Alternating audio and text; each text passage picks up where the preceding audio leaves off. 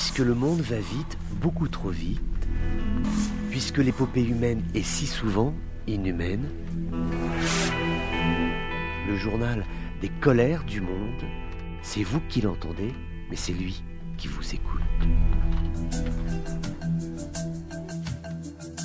Bonjour à tous, bienvenue dans ces colères du monde. Nous commençons avec ce vote de l'Assemblée générale des Nations unies au sujet de la crise russo-ukrainienne, un vote euh, auquel la diplomatie marocaine n'a pas souhaité euh, participer. Il y a eu euh, des votes pour, il y a eu des abstentions, citons notamment pour ce qui est des pays qui se sont abstenus de voter notamment l'Algérie, également la Chine, l'Inde, l'Afrique du Sud, l'Irak ou encore le Pakistan. En outre, cinq États ont voté contre cette résolution appelant la Russie à cesser d'utiliser la force contre l'Ukraine.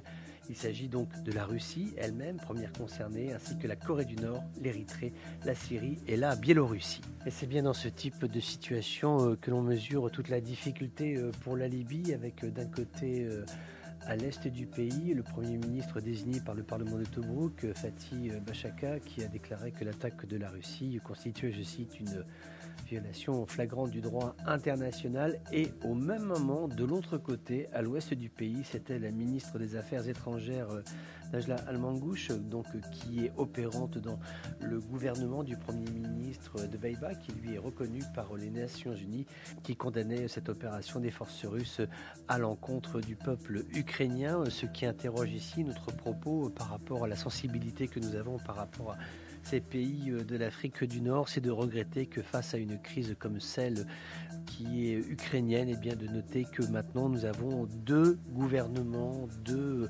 voix qui se font entendre sur une problématique internationale qui a priori appellerait à une seule voix.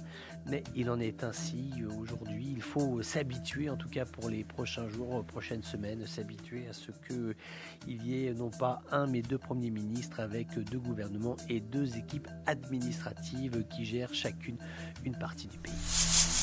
Conséquence de la crise en Ukraine, des tensions sur les approvisionnements en blé, euh, la Direction générale des douanes en Mauritanie a décidé euh, d'interdire la réexportation euh, de blé, ceci à partir euh, du début du mois de mars, l'objectif étant de conserver toute la précieuse ressource et surtout de garantir des prix qui soient tout à fait fixes et stables de telle façon à ce qu'il n'y ait pas de tension auprès de la population. Le ministère mauritanien du commerce ainsi ainsi a décidé de clôturer, de fermer sept commerces et trois établissements euh, qui étaient euh, sur le marché central de Nouakchott parce que ceux-ci ne respectaient pas euh, les prix. L'idée générale des autorités mauritaniennes est d'éviter toutes les opérations de spéculation ou de fièvre tarifaire, ce qui serait disproportionné par rapport aux tensions réelles que l'on peut rencontrer sur la question des livraisons de céréales en Afrique du Nord, mais également en Afrique subsaharienne. Les importations et les tensions euh, sur les céréales, le Liban euh, connaît puisqu'il importe environ 50 000 tonnes de blé euh, par mois pour couvrir les besoins de son marché local. Le Liban importe environ 80% de ses céréales d'Ukraine, le reste vient de Russie, de Moldavie, de Roumanie, donc une orientation vraiment à l'est de ce que sont ces points d'approvisionnement. Il est euh, à craindre euh, d'un point de vue intellectuel et rhétorique, oui, qu'il y ait des tensions sur les chaînes d'approvisionnement. Maintenant, c'est vrai aussi que si euh, la Russie et si l'Ukraine et si tous ces pays produisent du blé, c'est aussi pour le vendre et pour rentrer des devises. Donc voilà, est-ce que le marché, les lois du marché vont l'emporter sur les lois de la guerre? C'est une question que l'on peut se poser. Mais il peut y avoir, oui, effectivement, des tensions ponctuelles, mais de là à dire qu'il y ait une rupture totale des sources d'approvisionnement en blé, ceci n'est absolument pas réaliste. En Tunisie, le ministère de la Défense annonce que les gardes-côtes ont secouru 9 migrants et récupéré les corps de 9 hôtes après que leur bateau ait chaviré au large des côtes à environ 18 km de la ville de Mahdia. Les personnes secourues étaient très affaiblies, très affectées, âgées entre 25 et 30 ans. Et puis sinon, toujours en Tunisie, on apprend que le juge d'instruction du tribunal militaire a décidé hier un mandat de dépôt contre l'ancien bâtonnier Abdelrazak Kilani.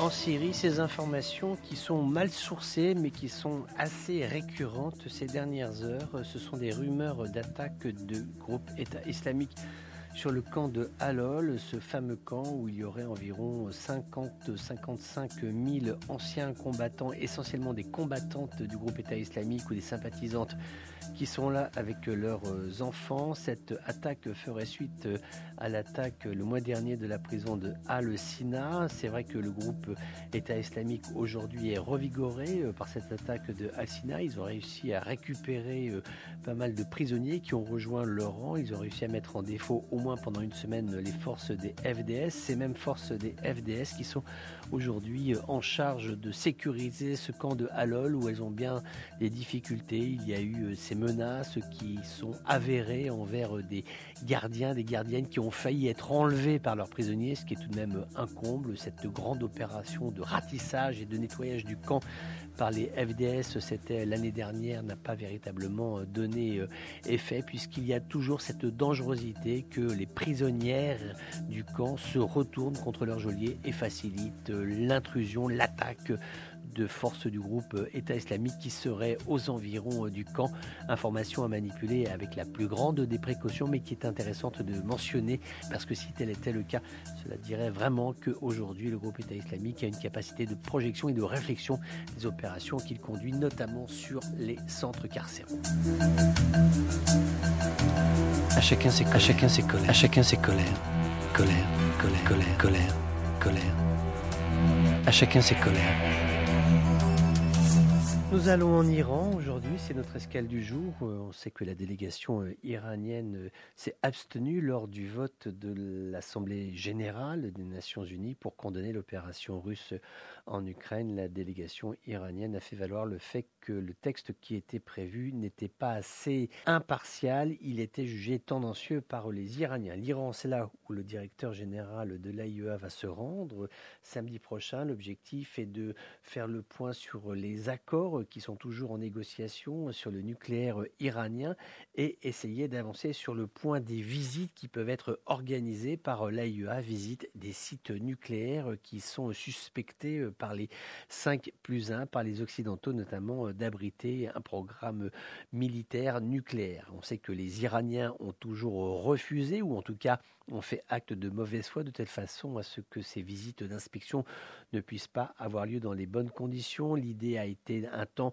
de poser des caméras qui seraient dans tous les locaux suspectés d'activités militaires nucléaires, mais les Iraniens n'y sont pas très favorables. Et puis c'est vrai aussi que dans le camp occidental, on se demande si ces vidéos seraient tout à fait fiables, puisque une fois qu'un couloir vide a été filmé un jour, il peut l'être renouvelé le deuxième jour, et donc on pourrait aussi avoir des fraudes aux films vidéo tournés sur les sites nucléaires iraniens, ce qui fait qu'il y a aussi du côté des Occidentaux des doutes quant à la fiabilité de cette technicité de surveillance. Donc le mieux, c'est encore d'avoir des équipes sur place et de pouvoir envoyer du monde. Ça, l'AIEA a fait ça pendant des années et des années. Elle veut reprendre ses visites d'inspection. Les Iraniens sont toujours extrêmement réticents.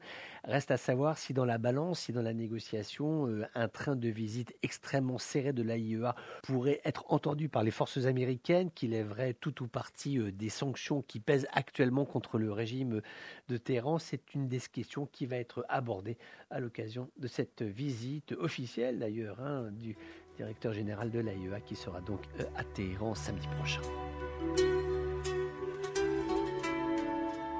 Voilà, c'était les colères du monde d'un jour comme les autres, mais qui n'étaient pas tout à fait comme les autres. On se retrouve bientôt pour d'autres colères du monde.